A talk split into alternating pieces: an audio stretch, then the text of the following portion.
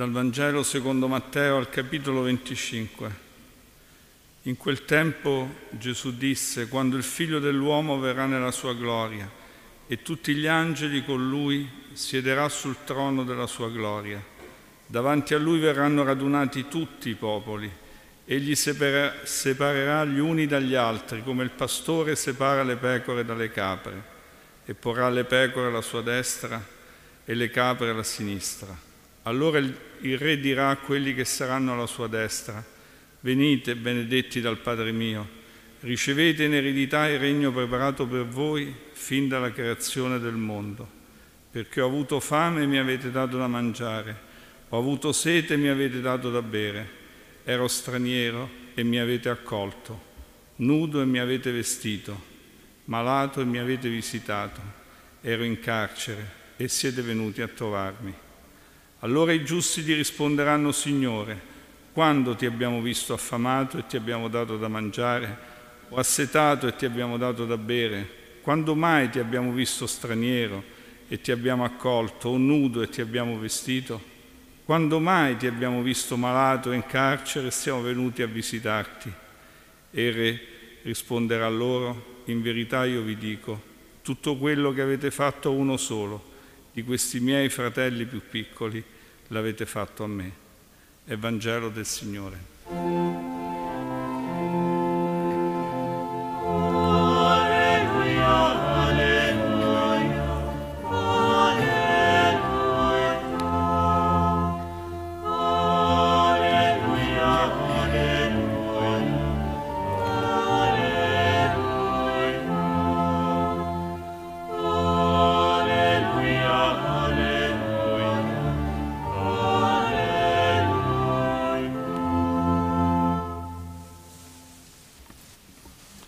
Sorelle e fratelli, oggi per noi è un giorno di ringraziamento al Signore per eh, il dono di aver potuto accogliere proprio oggi, in questo pomeriggio, 93 persone migranti sottratte ai, campi di detenzione della Libia che sono giunti a Roma per essere accolti dalla nostra comunità e dalla Chiesa valdese. È un fatto molto importante, di grande rilevanza, soprattutto umana, in questo tempo in cui vediamo ancora tanti segni di disumanità verso le persone che emigrano. Ciò che è accaduto la scorsa notte nel canale che separa la Francia dalla Gran Bretagna con la morte di decine di persone. È l'ultima delle domande laceranti che salgono da tante persone che cercano un futuro e che non lo trovano, ma trovano purtroppo la morte in questi viaggi tragici e terribili, di cui siamo testimoni e da cui abbiamo preso, ci siamo ribellati a tutto questo per aprire corridoi umanitari, per salvare vite umane.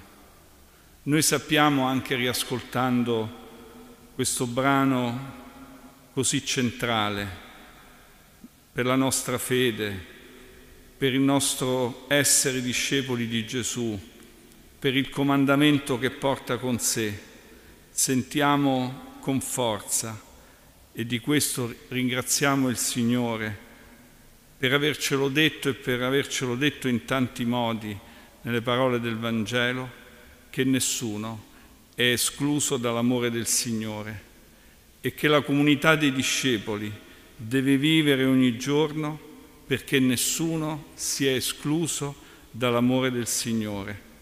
E questa è un'esperienza che noi viviamo ogni giorno nell'incontro con chi è scartato o emarginato nella nostra società, l'inclusione di tutti, il non lasciare da solo nessuno, da parte nessuno, è la grande domanda che ogni giorno ci sentiamo rivolgere dal Signore che ci dice sono io stesso quella persona che stai accogliendo, quella persona che ha fame, quella persona che ha sete, quella persona considerata straniera, chi è nudo, chi è malato, chi è in carcere. Sono io. Nessuno è straniero per il Signore e la comunità è per tutti e la consolazione del Signore deve giungere a tutti. E così negli anni abbiamo capito giorno dopo giorno che nessuno è straniero nemmeno per la comunità, non può esserlo, perché c'è Gesù, perché è Gesù la persona che accogliamo. Sorelle e fratelli, noi in questo giorno di lode al Signore per questa storia che trova una svolta positiva nella vita di tante persone, Veniamo dal grande dolore di ragionamenti che ci toccano, che ci feriscono e che umiliano la vita delle persone, quando si dice che tutti sono troppi, che non si può accogliere, che non è possibile. E noi sentiamo oggi in Europa questa frase in tutta, e questo ragionamento in tutta la sua drammaticità sulla vita dei migranti che cercano un futuro migliore. Il cinismo e la durezza contro i profughi hanno toccato e toccano livelli di crudezza e volgarità impressionanti. Quante vie si sono chiuse, vie legali all'immigrazione, quante vie illegali si sono aperte a causa di queste scelte che non hanno futuro, che non hanno umanità.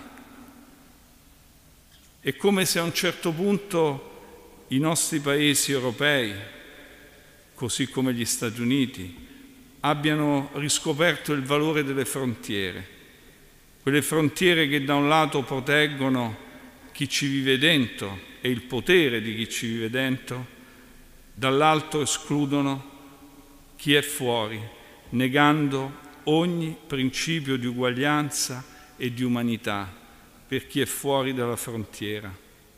Abbiamo conosciuto negli anni il dolore di chi viveva dentro le frontiere.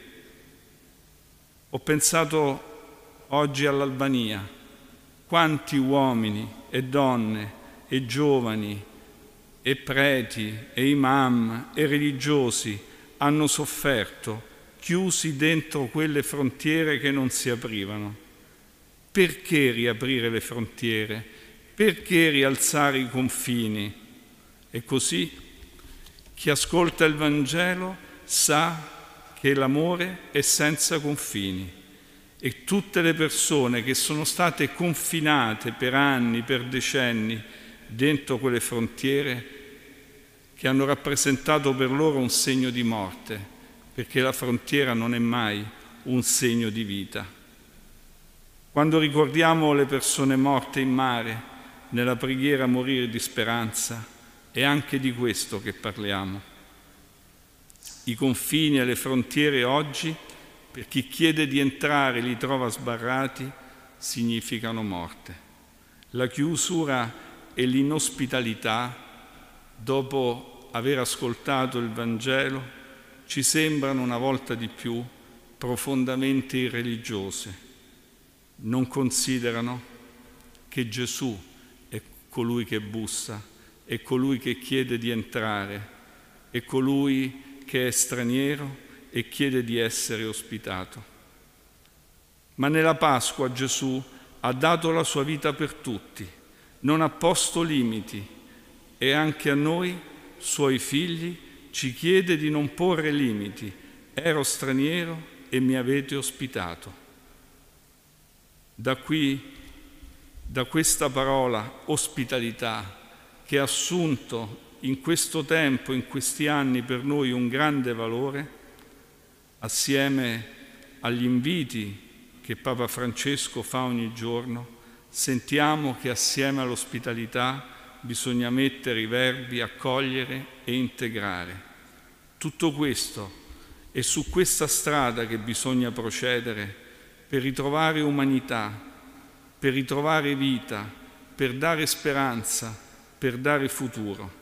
E i corridoi umanitari ne sono un chiaro esempio, così come tutto il lavoro che si fa ogni giorno, perché chi è migrante si senta a casa in questa nostra città, in questo nostro paese, nella nostra stessa comunità. Sorelle e fratelli, riascoltare il Signore che ci chiede di essere ospitato è una domanda importante che riceviamo nuovamente in questo giorno e mentre lo ringraziamo per averci fatto questa domanda e per averci fatto scoprire dietro il volto di tante persone il suo stesso volto, lo preghiamo di continuare a vivere con un cuore aperto, con un cuore accogliente, credendo ogni giorno che nessuno è straniero per la comunità, nessuno è straniero per la Chiesa, perché nessuno è escluso dall'amore del Signore.